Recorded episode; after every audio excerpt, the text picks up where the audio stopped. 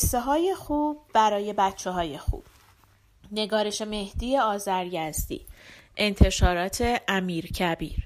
گوینده دینا کاویانی. جلد هفت قصه های گلستان و ملستان. صفحه چهل و سه. لوتی انتری و جدال امو علی با داش علی. بخش اول. روزی بود روزگاری بود. همت آباد شهری بود مانند علی آباد با همه جور آدم و زندگی فراهم.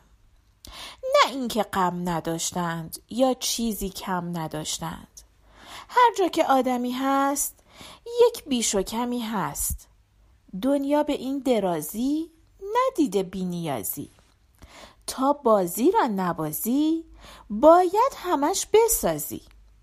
در همت آباد هم مردم این را میفهمیدند و هر روز سعی می‌کردند هر چرا ندارند بسازند.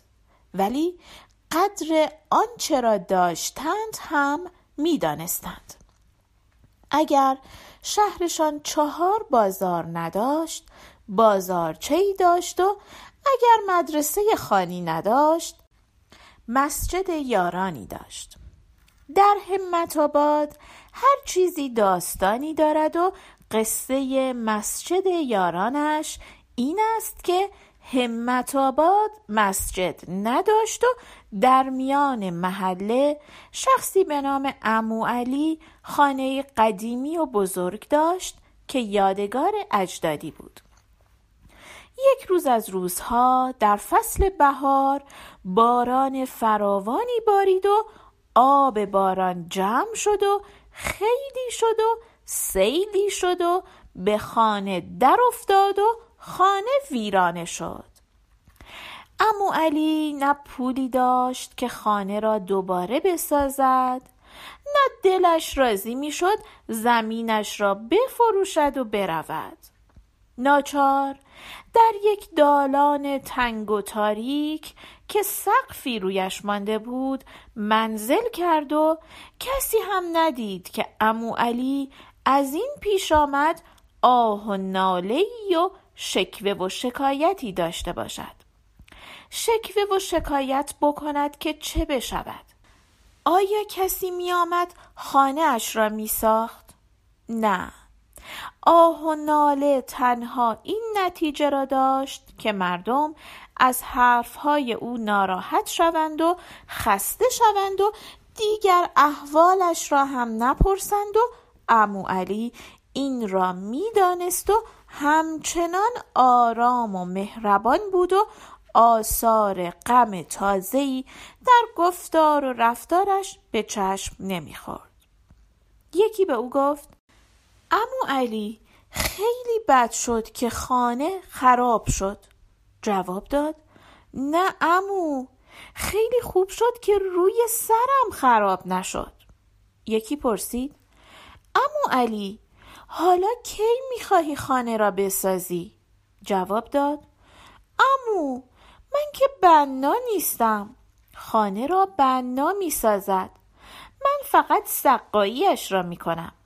طرف گفت زنده باشی امو علی که هیچ وقت دلت را نمی بازی و گریه نمی کنی امو علی جواب داد پاینده باشی. چرا امو؟ گریه هم می کنم ولی پیش خریدارش می کنم خریدار دل شکسته و اشک و این چیزها خداست. مردم که تقصیری ندارند. و حرفهای امو علی همیشه برای مردم دلنشین بود. امو علی مردی بود که تنها زندگی می کرد ولی زیاد هم تنها نبود. زیرا همه مردم او را دوست می داشتند و او هم بیش از آنکه عموی بچه های برادرش باشد عموی همه مردم بود.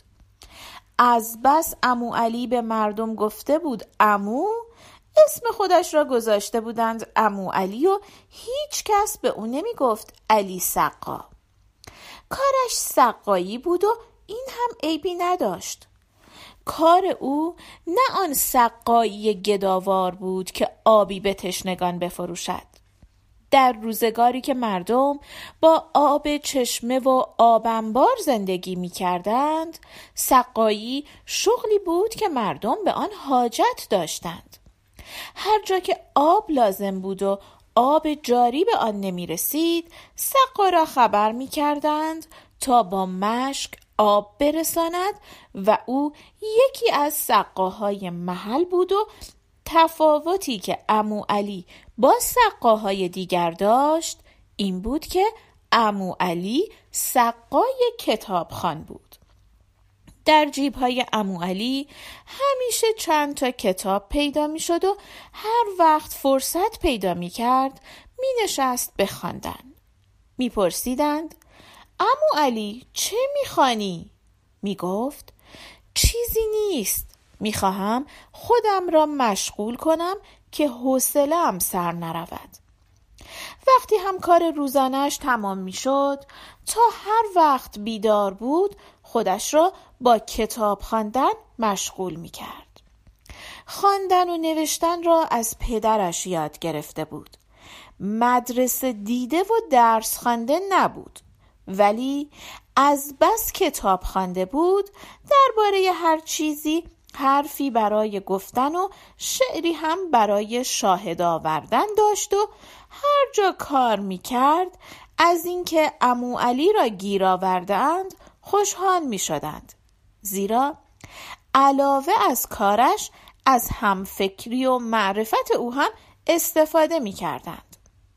کارگران ساختمانی و نانوایی که بیشتر با او سر و کار داشتند او را یک ملای بی ادعا یا یک درویش عارف می دانستند.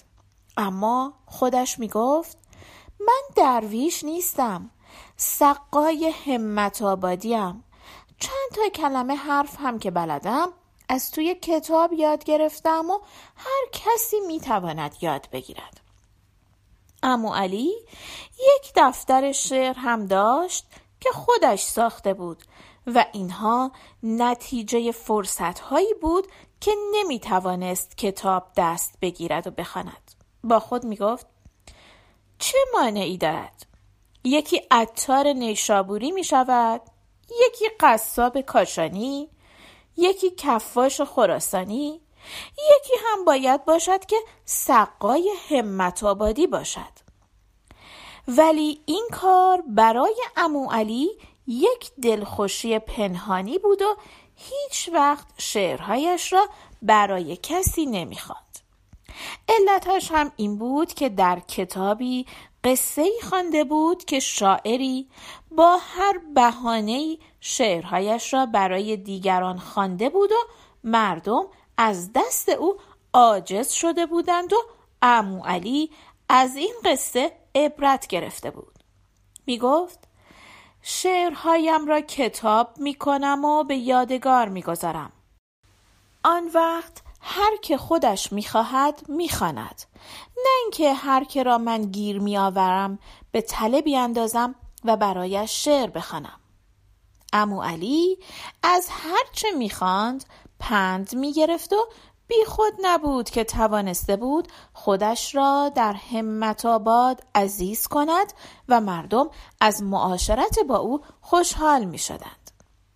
خب حالا باران خانه امو علی را خراب کرده بود اما خانه دلش آباد بود یک شب که نمازش را خوانده بود و شامش را خورده بود و قدری کتاب خوانده بود و خسته شده بود و خوابیده بود داشت فکر می کرد که خب آخر و عاقبت با این خانه خرابه چه باید کرد و نمی‌دانست وقتی خوابش برد هنوز فکر خانه خراب در سرش بود و خواب دید که دارند در زمین خانهش مسجد می‌سازند و خودش هم با کارگران و سقاها کمک می کند.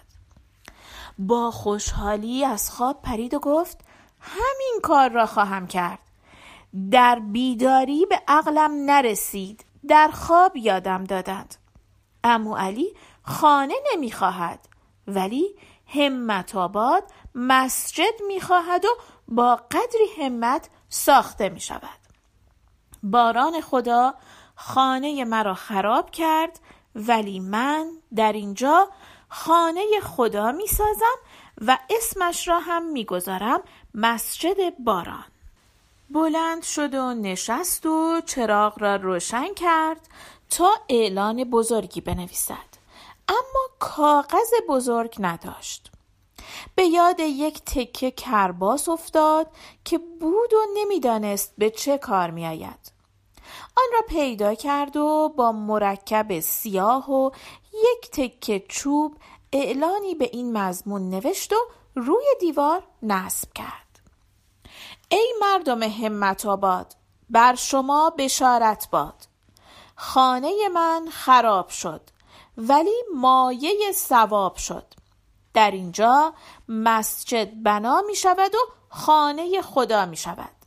زمینش حاضر است و خرج ساختمانش قایب است.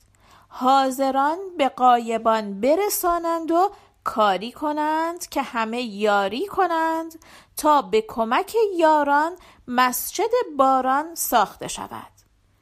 ده نفر یاری کننده با همت هیئت امنا می شوند و دیگران سرور ما می شوند. بنده هیچ کاره است و خدا همه کاره. کار نیک اندکش هم بسیار است و توفیق خدا نیز در کار است. طلا و نقره مرغوب است دینار و ریال هم مطلوب است و تشت و بادیه هم در حساب خدا محسوب است. هر که دارد با هر چه دارد یاری کند و هر که ندارد در کارش همکاری کند. در انتظار یاری یاران برای بنای مسجد باران. امو علی سقا.